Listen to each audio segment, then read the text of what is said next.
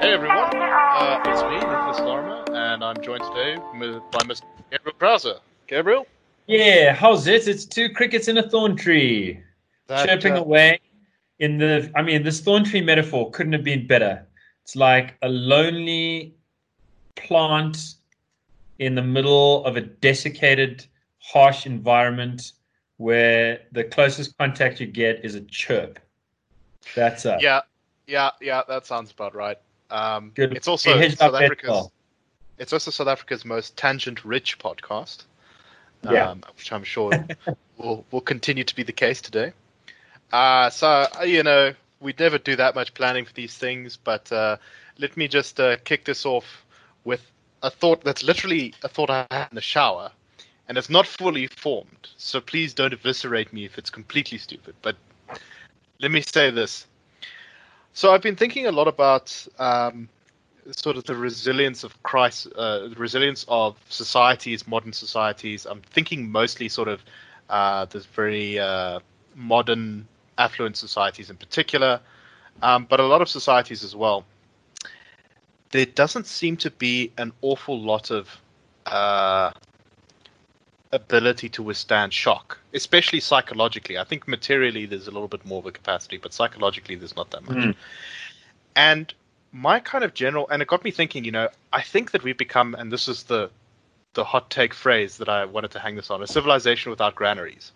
So, what do I mean by granary? Well, I'm not talking in this case about actually places where you store food, uh, because as as you pointed out when I raised this with you, uh, there is actually quite a lot of food stored around the world, and uh, most yeah. a lot of people in the world are not actually that much in danger of starving. Um, there are some exceptions. In fact, if, if I can just make a point about that, so one of the cases that I'm investigating is of alleged fraud by some of the major granaries in South Africa, which are fuller than they promised they'd be, and so they are defaulting on their short contracts and their puts uh, uh, as holders of other people. You know, they promised to be have availability for grain to be bought and sold and moved around in paper uh, before the new harvest. And they haven't been able to do that because they've been too full and so have had logistical troubles. And so there's major lawsuits on foot, and I'll bring you more news about that. But sort of the upshot is that I am literally right now looking out my window at about 36 concrete towers, granaries. Uh, there, there are enough tons of maize in there to feed the nation for uh, quite a while. For I think we calculated like a couple of months, and that's just one tiny little dorp that you can't see on the map, and that's replicated over and over again across a lot of the country. So we uh, we inter- the the one kind of granary that we do have is actual granaries. Yeah. Um, yeah. Exactly. But I think it, it, the metaphor being like stores stores of value that you can draw on in in a in a rainy day or in a seven year drought precisely. So I'm thinking of uh, actual, you know, ways that the whole world has designed, for example, the supply chain. Um, so one of the ways that companies over the last couple of years have have tried to increase efficiency is by cutting down to the absolute extent that's possible um, storage space that they use. Uh, I think it's usually called just-in-time manufacturing or just-in-time delivery. But that basically is where you you, you whatever product you're selling, uh, you make sure you have just enough of it to last until the next delivery. Yeah. Uh, so that you never and have people, to keep Yeah. If people know the, the Toyota story and to a lesser extent the Hyundai story and so on, uh, sort of manufacturing in the Far East, when it did take off, it, there were kind of two strands to the pitch. The one was that for the first time, uh, car manufacturers uh, were getting cameras inside their factories to show off the process, right? So um, back in the day when you had artisanal goods, part of why you'd buy this chair or this wheel of cheese from this guy and not from that guy is he'd show you how he makes it. He wouldn't just be showing off the finished product, he'd be showing off the process. And that kind of went away with a lot of automation. If you look at the Industrial Revolution in Europe, and then the same thing was replicated everywhere that it went, uh, you've got very sooty, very dirty uh, factory environments that are really gross and you kind of want to keep the final product as far apart in people's minds from the procedure to make it as possible. And the and the great metaphor there is like you don't want to see a sausage factory, you just Yes. want to see the sausage at the end of it. Um, but the, the the the script was flipped, and they were like, you know, let's look at a Toyota factory. It's so clean, it's so nice. Our staff are so buzzed. They're so eager to like make the nicest. Yeah, it's not it's not small children in sort of slave conditions manufacturing things with their tiny hands. Yeah, opposite. and there's a lot of pride, right? We, we're, we're super we're super proud of our product, and we're super proud of, of how clean our space is, and that became a selling point. But uh, but the sort of less uh, marketable, but perhaps more profound uh, uh, cost efficiency difference maker was the, as you say, uh, the manufacturing efficiencies where uh, you've got just in time manufacturing. So the you you you you you you you're essentially you're essentially assembling a lot of different parts at the final factory and you and you're not sitting with a lot of stock and that and that really does boost efficiency Yeah, um, and it is it is in a lot of ways good for companies, good for growth. Um, but it's sort of built on the assumption that there's not going to be a calamity. And this is really what I'm getting at is that i i- wherever you look through sort of modern societies, um, and South Africa falls under some of these, but not under all of them. Um, but I'm thinking also of, for example, government debt. Government debt is a very good example of, uh, you know, we can borrow now because it's fine. Um, we will, you know, that we'll be able to make it up in the future. It's not a big deal. yeah we'll Uh, borrow and- to stimulate growth and then that growth will get revenues tax revenues in the future that we can Yeah. use to pay it back and it's going to be a Uh, smooth and South, Af- totally yeah, manageable South Africa-. South Africa, of course, is an example of how this is really dangerous because we got ourselves, we borrowed and we spent and we borrowed and we spent until we were starting to get really into a financial hole. And then this thing hit. And now, you know, we're looking at an apocalypse of government finance in many ways. it's not pretty Um, yeah, it's not pretty at all. Um, and you know, we also uh, uh, the U.S., for example, um, uh, social welfare programs like Social Security and stuff, they've kind of been increased, and people don't have children. Uh, so these things have kind of now started to become completely unaffordable, and some of them are going to start running out of money in the next. Well, it's probably been sped up a bit um, because the US has also borrowed a huge amount of money. But in the next 10 to 20 years, some of these programs are going to start going bust, and people uh, who may have made financial planning around them are going to be uh, cut a bit short. Um, there's also sort of a yeah. So I, I think that the, we're, we're stuck in a kind of cultural moment, uh, not everywhere obviously, but where the general zeitgeist of society is to kind of spend for the future and not plan, and that's because we're really uh, we, we we live in this little bubble of history where calamity and disaster is very is relatively rare, right? This is in many ways. There's obviously some exceptions, but in many ways the most prosperous time in human history, at least until 2020. yeah Uh, most prosperous most peaceful and least pathogenic Exactly. Um, so one of the good examples of this is uh, so I've been reading a bit about uh, you know the, uh, economist I'm quite interested in a guy called Lyman Stone. I think I've talked about him before. Anyway, he brought to my attention a really interesting thing, which is that uh, the U.S. used to have centralized quarantine. Now Yeah. he makes a whole argument for this, but let's not get into that now. But uh, there used to be, I think, 60 centralized quarantine sites across the U.S. where, in the case of some sort of infectious disease like uh, Ebola or flu or something, uh, you can take the sick people and put them in that facility, and then kind of look after them and keep them away from the healthy population. right you take the sick people and the people that they've been around people that aren't Yes, necessarily and the people they've been in contact with. Yeah. so you can kind of ship off a whole village or whatever Exactly. Or Rather than rather than sending them home to self isolate, the government or sort of drags them off to a thing. Obviously, there's reasons why people are uncomfortable with this, uh, but there used to be something like 60 uh, to 80 sites across the US for this purpose, and in the 70s they began closing them down, and the reason was that is that, and this is from the Center for Disease Control in the US's website. yeah. We believed that infectious diseases were a thing of the past. That is literally the quote.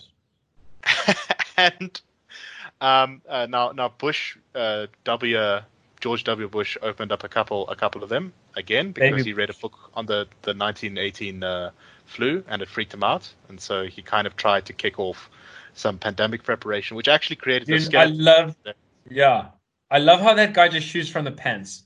He's like, I was, I was back in the ranch, and I, I did read me a book about 1918, and I wonder, could something like that happen again? Well, maybe it could now. So let's just reopen some some quarantine centers now, and it's all going to be way better. Uh, and the scientists are like, no, it'll never happen again. And he's like, no, I got a gut feeling. I got a feeling in my gut. To, to be fair, to be fair, he probably saw, um, you know, he probably heard, spoke to some scientists because this was, you know, obviously during his presidency was a SARS outbreak. Uh, so he, he saw this. Let's not let's not overwhelm. Look, I know we have different views on Baby Bush, but that guy spoke to scientists and about like testing uh, eggs that had been taken out of a woman and sperm and sort of doing just random tests in a test tube.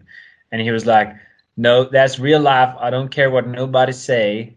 Every every time the DNA of a sperm and an egg cell connects, it's it makes something unique, like a snowflake." And so he vetoed as a lame duck uh, in vitro. Uh, yeah, no, I know this the stem cell issue that was quite early on in his presidency. Um, anyway, we, we're getting distracted. My point is that, uh, you know, a country like the US, which of course has this huge pull on the whole planet uh, and, our, and our politics and our culture, um, is in a is in a world where it really didn't think that anything disastrous could happen. Now, COVID has hit, and COVID is a genuine disaster uh, of a proportion that we haven't seen for quite a while. Um, at least I would say possibly since the Second World War. Um, and we've really now been, I think, starting to see some of the gaps uh, in our society, in our politics. Um, as we noted in the in one of our previous episodes, um, this has not made people smarter. You know, you normally uh, pandemics and stuff have uh, you know focused the mind and forced people to kind of pull together to do certain things, but a lot of our political uh, characters have just retreated into what they knew before. They've just doubled down. They've said, "Oh well, um, I know I used to always talk about, for example, the dangers, the imminent danger of climate change, but all that COVID shows is that the imminent danger of climate change is far greater than we ever imagined."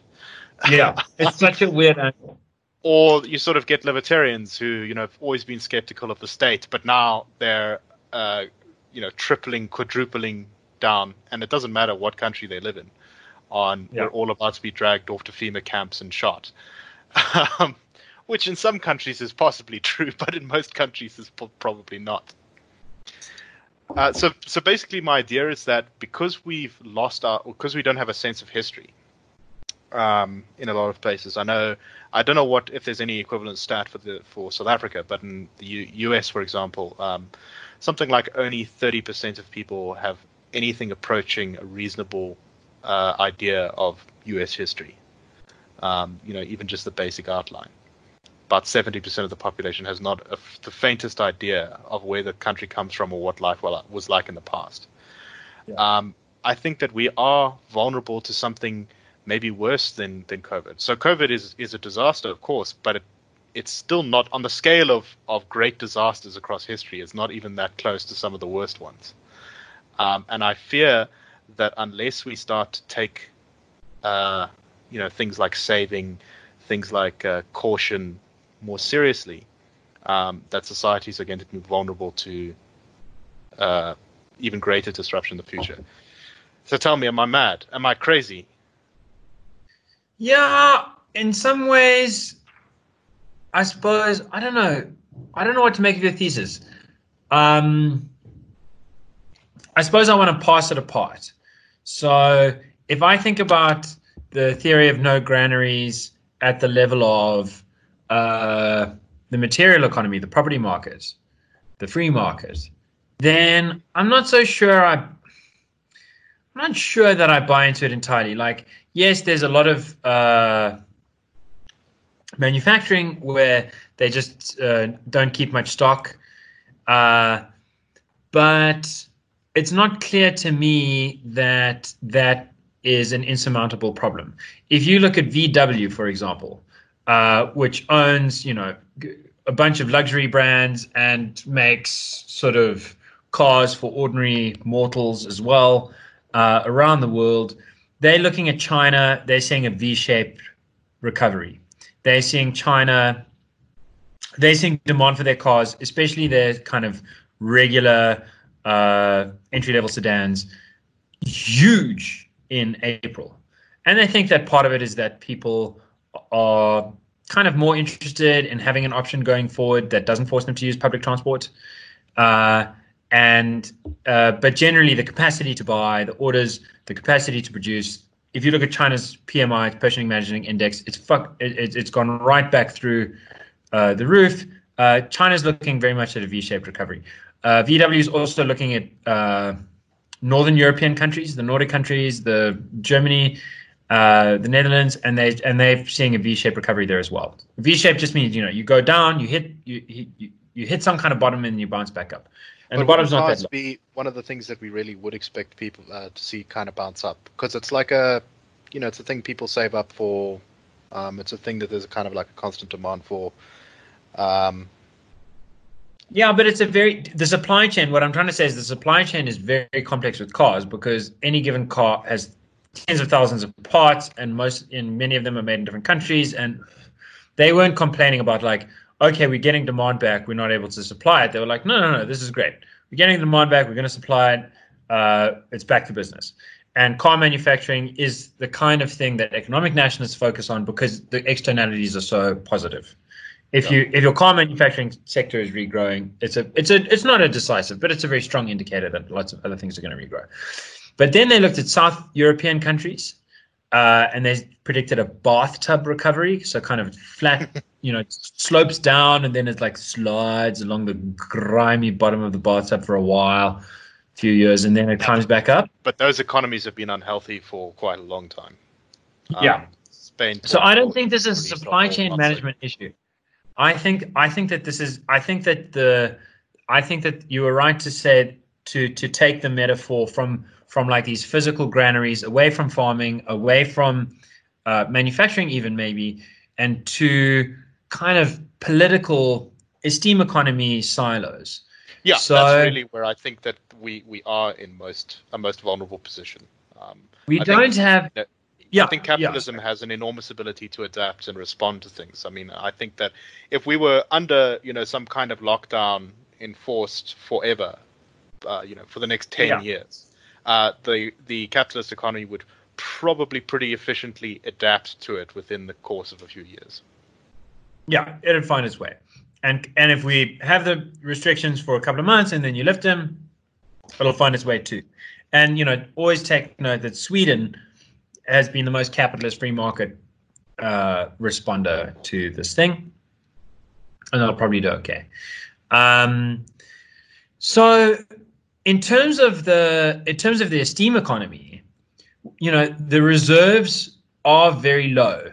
The reserves that matter are are trust in experts, and that takes a long time to build up. And trust in institutions more broadly, I think. Yeah, yeah, yeah. So experts, experts as like the faces of the institutions that that that uh, refine and sift the knowledge that they then communicate. And in America, you can see this because you had this like this terrible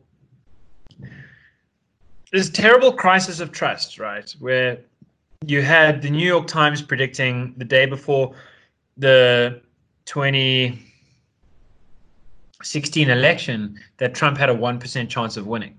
So that's not like their normative claim, should he win or should he not win? It's like their descriptive claim. Like, does he have a chance or not? And and then he wins, and they never really come to terms with that. And the New York Times is like uh, the most uh, it has the greatest legacy of any American publication. Uh, and it already was losing trust by then. Subsequently, you look at its trust figures, they've gone down. And it stands for many other publications and many institutions uh, that kind of had their esteem team loci concentrated, uh, which is to say that they shared a sense of what the enemy is, and they shared a sense of like, if you diss the enemy, then you get liked by us, and if you say anything nice about the enemy, then we get you get alienated by us. And on the on the on the counter side, you've you've had these like Tea Party guys who've been pretty crazy, man, for a while. Um, definitely some some some weird theories. Not all of them, but but like with the New York Times, some like demonstrably false claims, which have given people who I think sort of looked at the shortcomings of the New York Times and Company and hoped for an alternative sort of grassroots upgrowth and and found disappointment there. That's not to say like I read the National Review, for example, uh, which is a pretty centrist, slightly center right uh, American publication, which uh, is very disparaging of a lot of Trump's shenanigans and a lot of the Tea Party shortcomings, but at the same time is very disparaging of a lot of what goes on on the far left. Yeah, it's, and, it's actually and it's great, but but who reads the National Review, right? It's like it's like the organizations that have tried to bet on trust have not had the time to build it up. And so in a lot of societies where you, when you don't have trust, it's not to say that nothing wins out. There is there is something else that takes its place. And and and I do think newspapers are an interesting way to think about this. Here's here's a thought experiment that I was discussing with my fiance um, earlier this week. Imagine uh, about how competition might work, right? So uh, you know, you've got this worry that you don't want fake news to be spread. And until the internet, the worry was very much um, that you'd have one voice who'd get control over the the the very high barriers to entry for for for spreading your platform across the nation.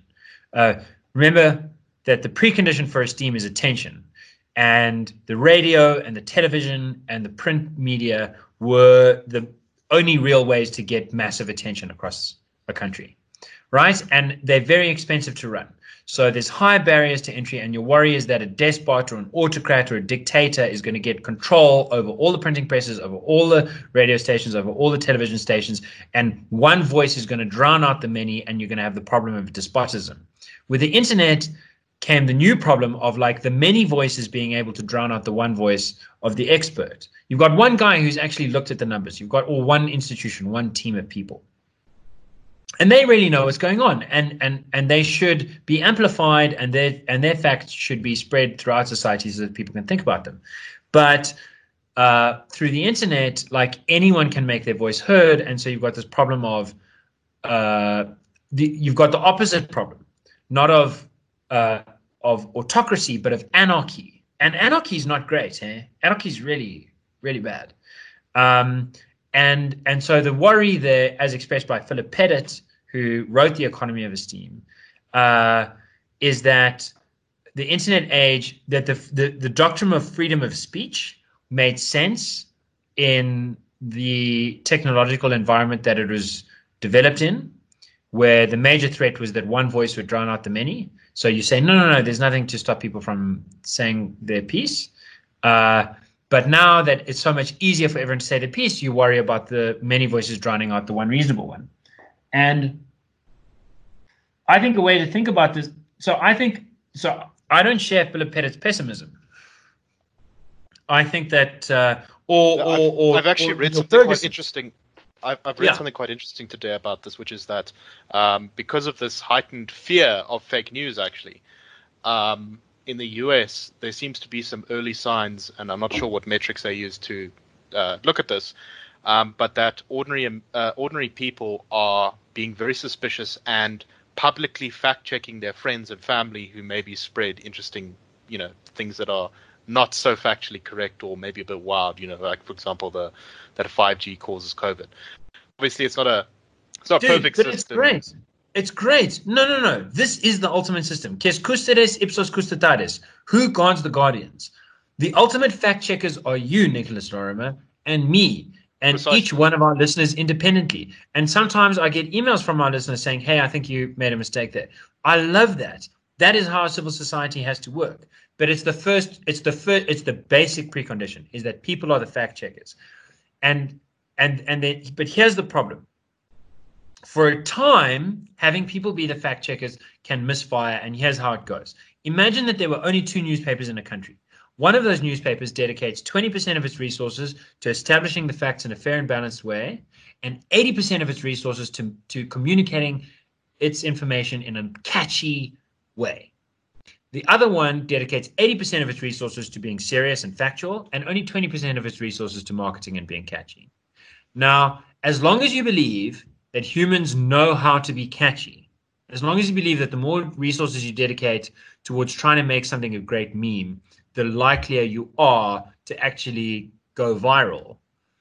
Uh, as long as you believe that's true, I just to say, some philosophers and some economists think that advertising is just luck. It doesn't really work. But if you think advertising really works, which I do, yeah, I think common sense says it really works. Um, then the company that the newspaper that's spending 80% of its resources on being catchy is going to outperform the one that's sp- spending 80% of its resources on being factual. But that's only in the short run. What happens in the mid run is that that company that was just trying to be fashionable is going to get cut short. And this is exactly what Warren Buffett's position was when he invested in the Washington Post uh, before the Pentagon Papers, before Watergate, when Katharine Graham and her husband, uh, uh, whose name escapes me right now, uh, were, were, were in charge of that august publication. He said, You guys have got a small readership relative to other companies. You guys are not spending your money on being catchy. You're spending your money on finding the facts. And I am a long term investor. And in the short run, you guys are going to be outperformed by all the guys just trying to sound cool. But in the long run, you guys are going to figure you're going to be right when everyone else is wrong, and no one is going to forget that. And guess what? 40 years, 50 years after Pentagon Papers and Watergate, still the Washington Post gets readers because no one has forgotten that they got it right on those groundbreaking stories when everyone else had it wrong, except for the New York Times and the Pentagon Papers case. So, in the mid run, competition should uh, get you to a point where the the institutions and the companies and the, and the individuals that have dedicated more of their energy to being right than to being hip are going to be the most trusted. That's how it should work in the mid and the long run. The problem is when you have a sudden shock, you're not in the middle of the long run, right? You're in that like ruckus part of the wave where the where the hipsters are getting ahead and the faxters are still clawing at opportunities to prove them wrong in a in a more dry and robust way. And this crisis, the COVID crisis, came at a time when that midterm effect had not yet taken bite. And so, in that sense, I see a, a, a, like an empty granary, the kind of trust that you give to an institution that's been a little bit more boring, a little bit more serious, but has been right when everyone else is wrong. That's like a build that builds up a reservoir. And then if you've still got good people there, then they're gonna they're gonna get the they're gonna get the airwaves. They're gonna get the amplification. They're gonna go viral, even if they do put their tweet in the most like unhip way. But but those granaries were empty because the 2016 complete evisceration of trust in America before, on top of the uh, the Occupy Wall Street movement in 2011, on top of uh, the kind of crisis of faith in the American institutions after they went to war in Iraq on the pretext of like weapons of mass destruction that didn't turn out to be there. You know, it's just like America's been screwed very, very badly by failures of, of trust and the institutions are still competing to find that trust, and so we've got no granaries. And I do think that country, many countries around the world are feel the effects of the distribution of esteem in America acutely. And I think that if you tell the story in a South African context, it's even worse. Because here we had a party that was led by Mandela that had, I mean, Nelson Mandela had more trust, that institution that he was in charge of because of him and a few others who made pragmatic decisions and expressed a humanity of understanding and forgiveness and of, of, of, of turning their back against revanchism. Uh, one of, I mean, he Nelson Mandela. Just never forget, uh, Nelson Mandela was the third person to get uh, uh, the distinguished honor, the highest distinguished honor that Harvard has to give. The only other two were George Washington, the founder of the American Republic, and uh, was it George? It's either George Washington, or Abraham Lincoln, and Winston Churchill. You know, he's like in the triumvirate of like greatest leaders in the world.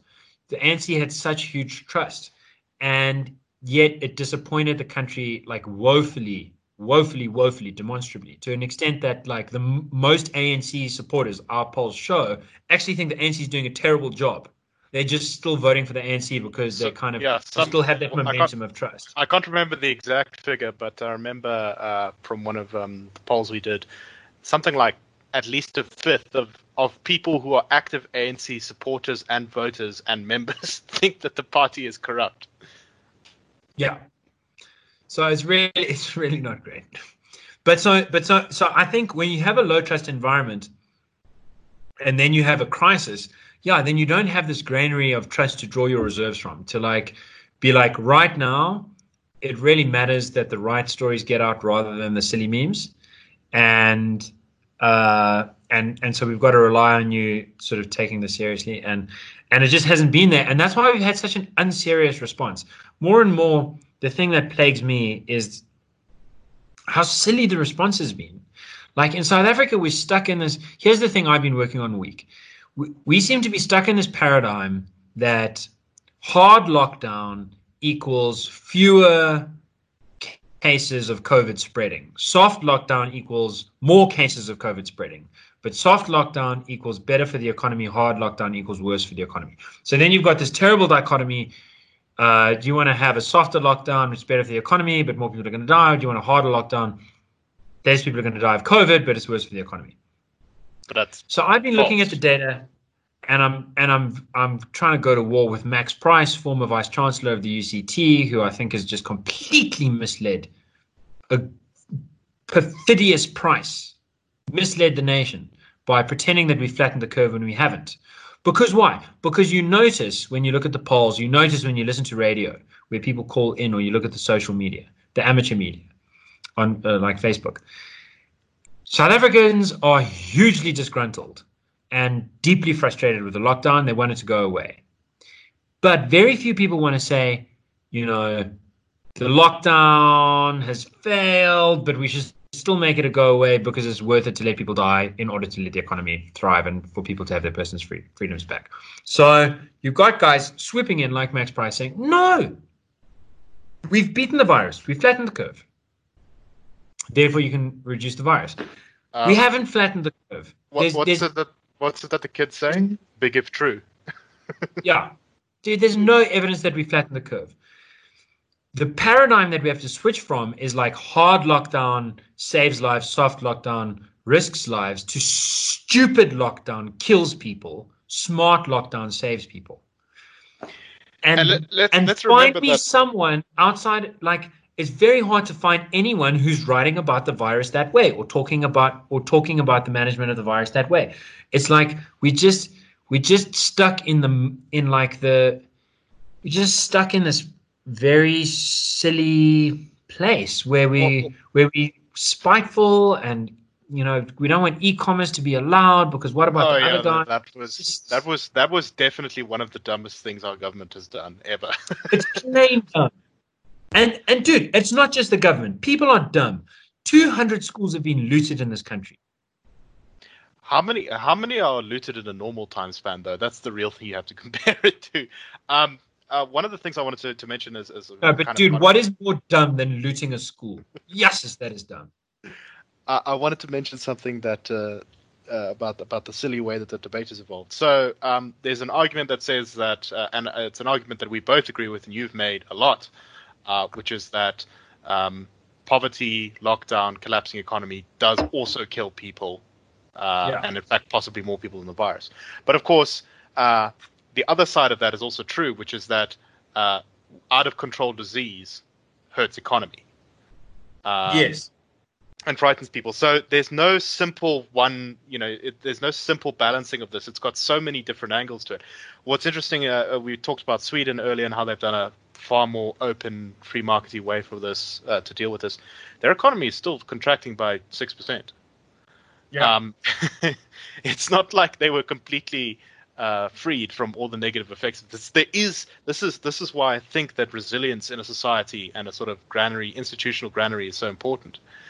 Um, is that there is because they're not about to vote out. The opposition party in Sweden is not saying, "Oh, look, the economy has reduced by six percent. Like it- these guys haven't done it right." Or someone died of COVID. These guys haven't done it right. They're Yeah. not taking the most reductive, stupid view to try and turn it into a cudgel to bash their opponents' heads in. They are seriously trying to think about the way to deal with this. Yeah. And it and And- it's just a million miles from where we are. and we are in a situation where no matter what we do, uh, there is no good option in the sense that there's no option with no s- serious negatives. Um, and there is so also, here's my. Okay, yeah. you sorry, finish your sentence. I've got my thesis of the deepest kind of granary there is in a society. Oh yeah, no, no, I want to hear this. Um, oh no, I've completely lost my train of thought. Go ahead, tell us about the greatest granary. okay, how has COVID nineteen divided people? There are some people who always want to look at political questions in the terms of missed opportunities. Yeah. And they can be ultra right wingers. I have been listening to so many of these guys, flipping drives me mad. They're like, every time they see the government doing anything, especially when it comes to central banks, they're like, oh, there's such a missed opportunity. We could just like let go of the currency and go Bitcoin crazy and it'll all be fine. And they never want to look at the costs.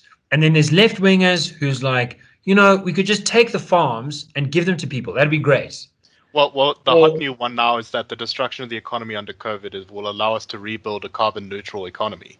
Uh, that's that's been yeah. kicked around in some far left circles. So, on the one hand, you've got people who only see missed opportunities. They're like, you can do this. It's all between good and better. And on the other hand, you've got people who see the difference between bad and worse. Now, let me just elaborate this. I think that all people engage both mo- both modes of sort of thought from time to time. So, uh, you know, the first time I noticed this, I was like seven years old. I was like, "Mom, how come?" It's such a simple example that like a seven-year-old can get it, and I did. Mom, how come at the grocery store there's low-fat milk and then there's full cream milk? How come there's never advertised like full fat milk. This milk will make you fat. Or like very uncreamy milk, watery diarrhea milk. This milk does not taste nice, yeah, but it instead, looks a little bit like milk. Instead, we get uh, skim milk, which is the great, yeah. greatest euphemism. so, so, and advertising is all about that. It's all about good or better. It's win-win. It's all good. There's no, there's no cost. It's either you have low fat, that's great, or you have full cream, that's great. And that is a way, that's a mode of thought that we all engage on when we're on dates, that we all engage on when we're at like a family picnic and we're trying to make the best of it. There's no sort of like, it's just rude. It's just a mood kill to say, no, I don't like that because it's like making me fat. Or no, I don't like that because it's like not tasty. It's just like you, you just make the best of it, you know?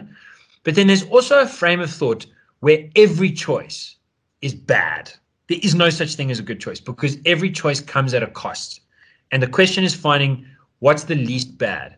And you can yeah. tell that America has completely lost touch with reality by the fact that when people started saying, here's how you need to think about the 2016 election, it's a choice between bad and worse. Neither of the candidates are good, and you've got to figure out which is the lesser of two evils. People shot back by saying that somehow that's sexist or somehow that's like a misogynist thing to say. It's not a misogynist thing to say. It's a fr- it's it's a fundamental way of thinking about opportunity cost. And anyone who's ever run a business will say there's no such thing as a good choice. There's just like what's the least worst way to get in the way of this business growing. And anyone who's ever decided between you know, when I was 18, when you were 18, we had to think about what universities do we want to go to. There's no such thing as the perfect university. Every university has drawbacks. Mm. You you went to a university who had terrible drawbacks because, like a lot of the professors, are Marxists uh, with no sense of self-reflection. Well, probably, I went to. I probably uh, got really lucky by the fact UCT rejected me, and I shudder to think what horrors uh, uh, would have been enacted on me if I'd gone to UCT.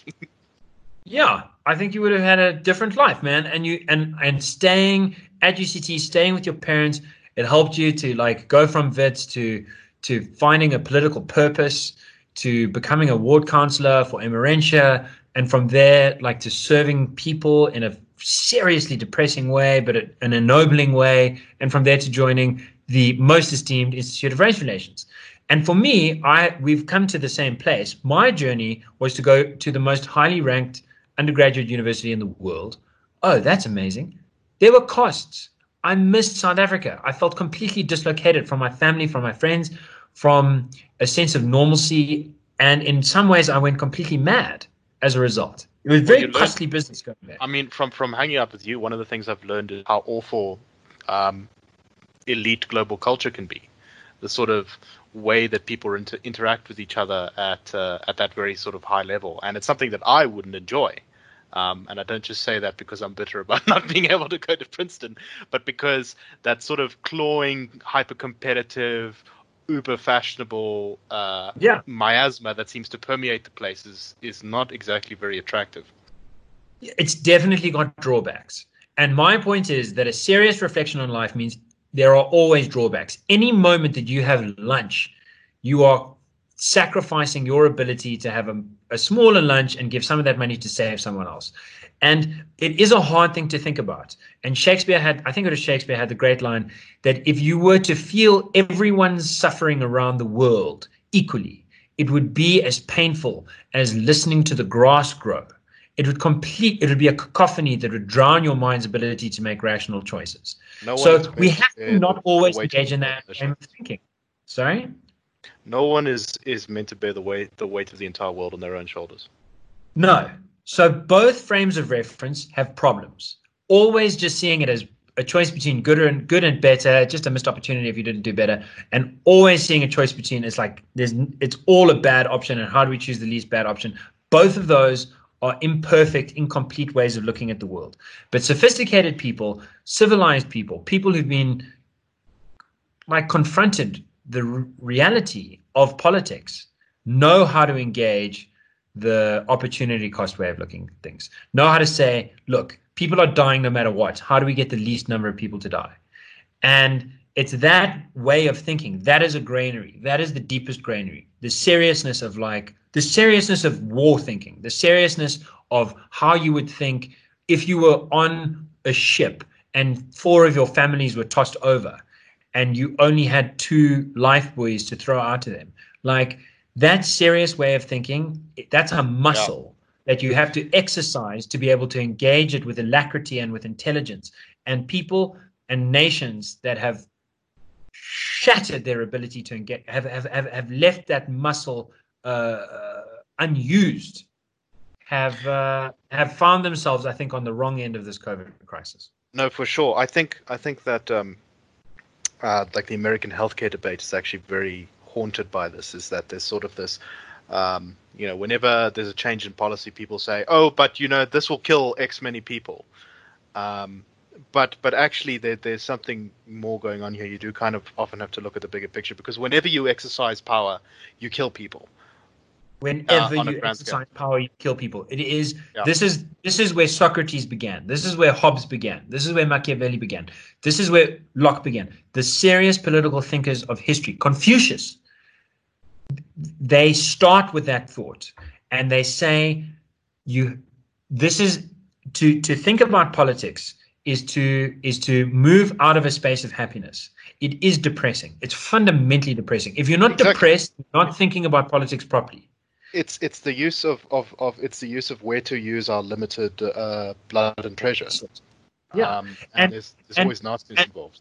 and freud has the best insights into this. Freud says the childish the thing that all ch- the problem that all children have is that they kind of want to alienate the bad and associate themselves with the good and it's, and they just want to live in this world of good and better and better and best.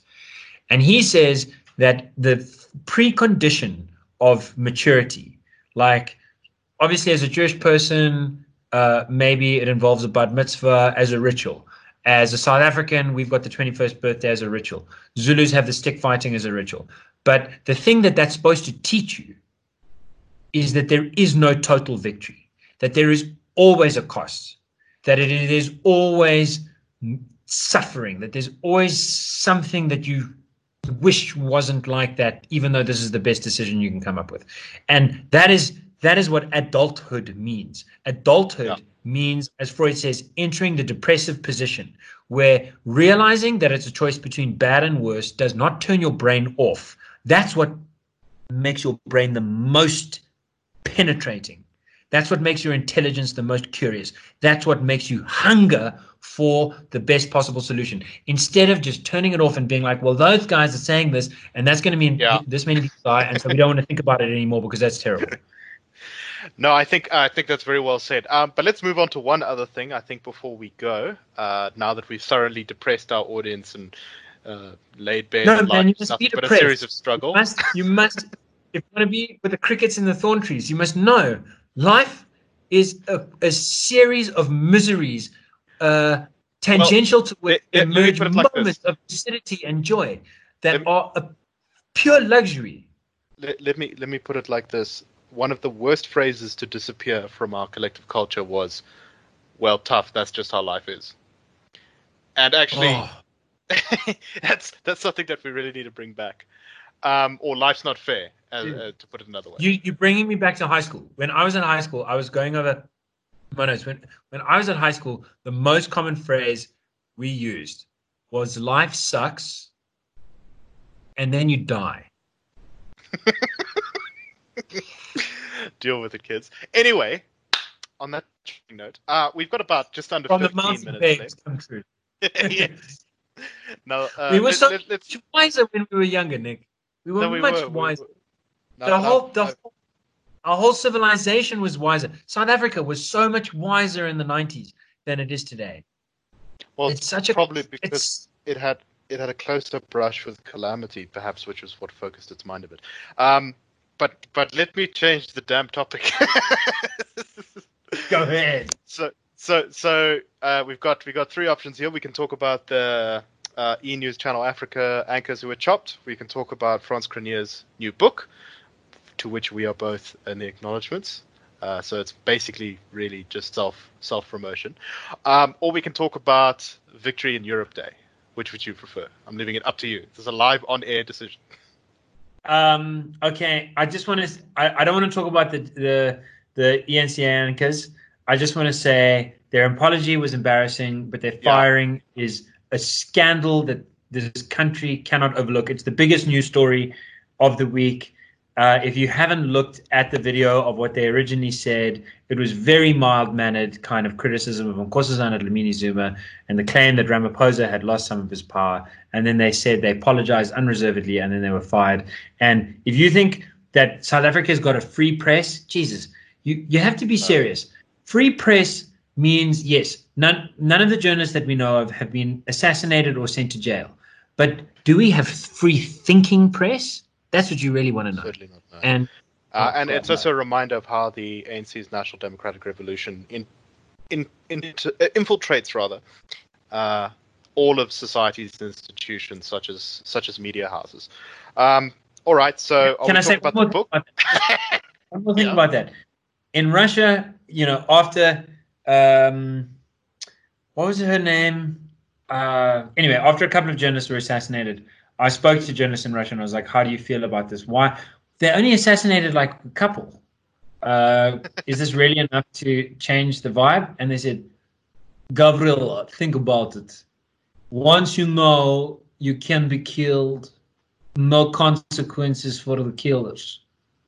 It only takes one. It's called what's English word? Example. You make example. Uh, so we talk about the book or Victory in Europe. Okay, the book is great. Everyone should read it. Let's talk about Yeah. it properly next week. Let's talk about. VE. So, uh, 7th of May, 1945, is the day that German armed forces uh, officially surrendered. Interestingly, though, the uh, the German armies on the Channel Islands, um, I didn't actually know this until quite recently, uh, didn't surrender until a day later. So they were like the last bit of Nazi Germany's control was actually the Channel Islands. Strangely enough. There's a great irony there. Yeah. Um, it's it's quite a it's quite a momentous thing because uh, and and I'd recommend at this stage I'm going to self self plug here. Um, go to the Daily Friend, look at my criminally underread this week in history, which is a weekly feature I'm going to be doing where, you ju- where I just list some kind of interesting things um, that have happened in history and like a YouTube video about each of them. Um, and in that article is a link to this phenomenal YouTube video, which just shows in a it visualizes the cost in human lives of the Second World War. Um, and it's one of the best pieces of, of visual sort of narrative telling or storytelling or fact Yeah. that you'll that you will ever It, see. it, it- yeah, it really is. It's like it's like the darkest hour, uh, accepting somehow even more harrowing. It's just, it's just, oh god, it's it's ghostly. You, I think- if, if you don't believe in ancestors, watch that, and you will. Uh, Jews and Gentiles, uh, Japs and Yanks, uh, Chinese and Russians, like yes, just just try and get a try and get a sense of the scale. And if you think that you're not going to find anything out there that you don't already know, ask yourself how many people died in the war overall. How many people died in Stalingrad? How many people died Yeah. uh, throwing, throwing their lives at defeating the Nazis? No, it's it's it's a it's a good watch, a very sobering watch. It does leave you with a sort of feeling in it. Um, but I guess that one of the takeaways we can do to kind of relate back to what we were just saying, um, is VE Day is a little bit of a reminder of how you know sort of the struggle for goodness is never really over. So the Nazi regime was defeated. Um, everyone in the world pretty much celebrated. Uh, it was this great triumph of liberalism and democracy over uh, you know the evils of this uh, eugenics, violent, autocratic, imperialist nation, and yet it also wasn't, because what had just happened was the whole of Eastern Europe had been handed over to the Soviet armies, uh, who would not leave for many, many months to come. Um, and so For years. for years, for years, for years, for decades, until the until the collapse of the you know of the Soviet Union, pretty much, uh, or at least the end of the Cold War, so the, the late eighties. Um, so I think it is a powerful reminder that you know there's no such thing as a as a one cause, but there's also no such thing as a lost cause. Um, we struggle indefinitely against against the darkness. What's your take, Gabriel? Yeah, man. I want to say so the Russians celebrate victory tomorrow on the 9th of May.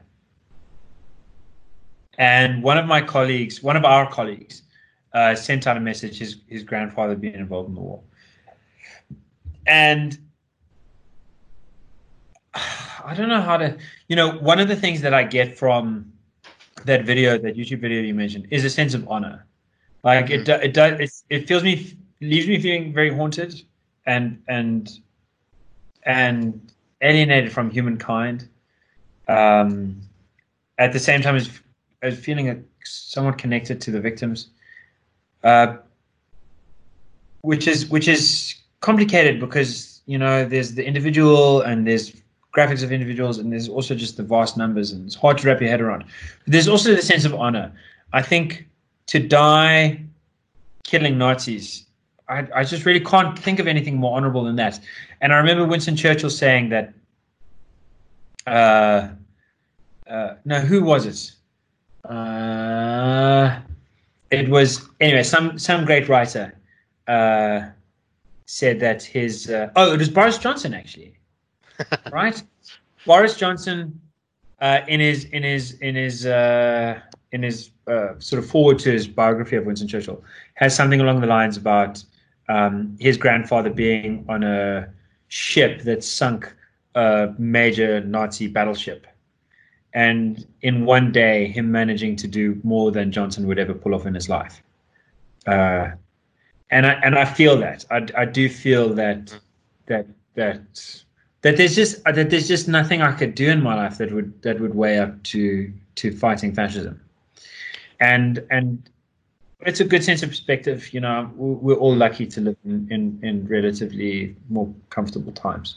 No, very much so. It, the the sacrifices of those people, even though it didn't defeat, you know, the great evil of uh, totalitarian Stalinist communism, um, it still saved millions and millions of people from horrific oppression, and in the case of people like the Slavs and the Jews, uh, total extermination. Yeah. yeah. So okay, but so onto onto the, onto the Slavs. So so my colleague said, you know, the, the tragedy was that Britain uh, won the war, but had lost the peace. And he was looking at like how long it took the Brits to pay back their war debts and and how their Uh, empire disappeared after after the war. yeah. So so I kind of fundamentally disagree. I think I think that uh, you know Britain actually took much shorter to pay back its war debts from World War II than World War One, and much shorter than the Napoleonic Wars, which it took about a century to pay off its debts from that. And it's partly because it engaged in some inflation, but then Thatcher got involved and uh, and tamped back down and, and got the UK on a, on a path to growth again. And I just thought about my fiance's grandfather, who was 15 in 1945 when the Soviets won. And he'd been at school uh, close on the Soviet Western Front, uh, close to Germany. And they'd been withdrawn as soon as the Nazis started invading. And he spent a lot of his school years, those years from like 11, 12 to 15, uh, doing classes in the middle of the day and early in the morning and late at night, spending, you know, waking up at 4 a.m., uh, six hours before the sun rises to tend to horses that were being prepared to be sent to the shambles. One thing that Nicholas and I have talked a lot about is how supply chain management is the kind of thing that really makes or breaks uh, generals. And one of the lesser known facts, I suppose, about World War II is that most of the supply chains were run by horses.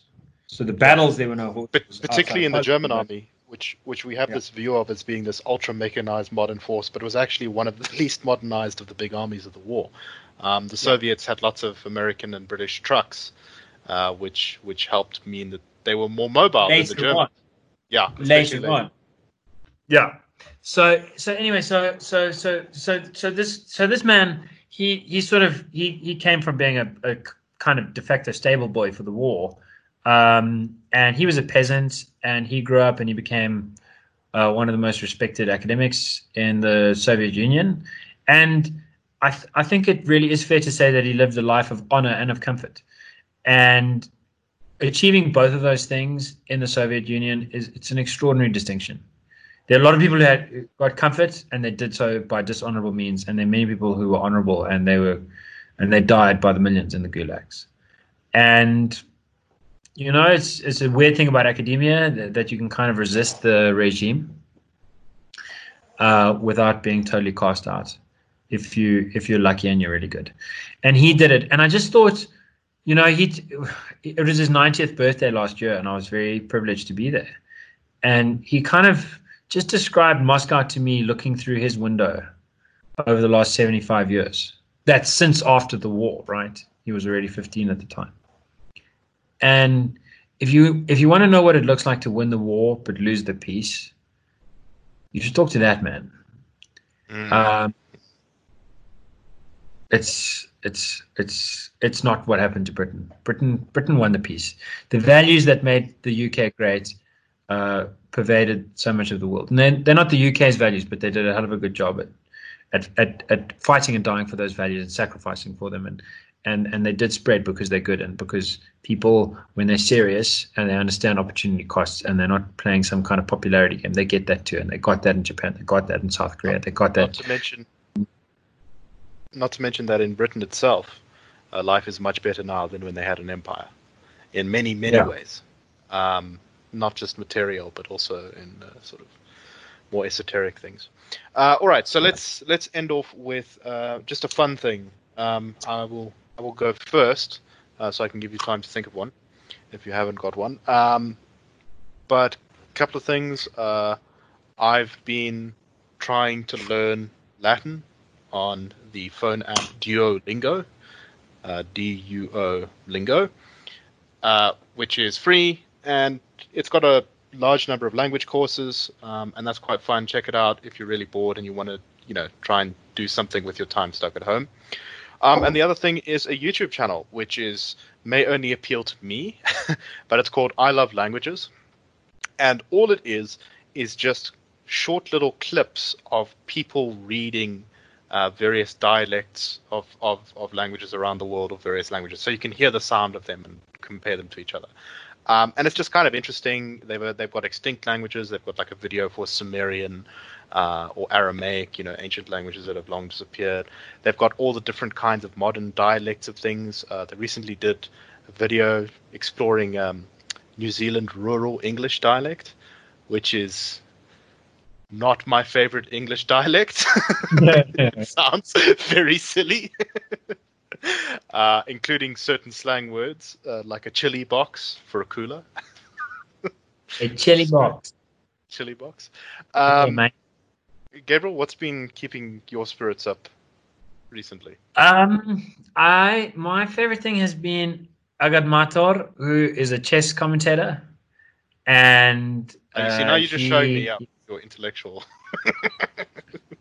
No, man, it's not intellectual. It's fun. It's it's kind of silly, and it's like there's like a lot of comedic. Like I suppose if you go to his channel on YouTube, you can kind of scroll through, and if you see a title that catches your eye, uh, like bravest rook in the history of chess, or five worst blunders ever made, or whatever, like you, there's there's some.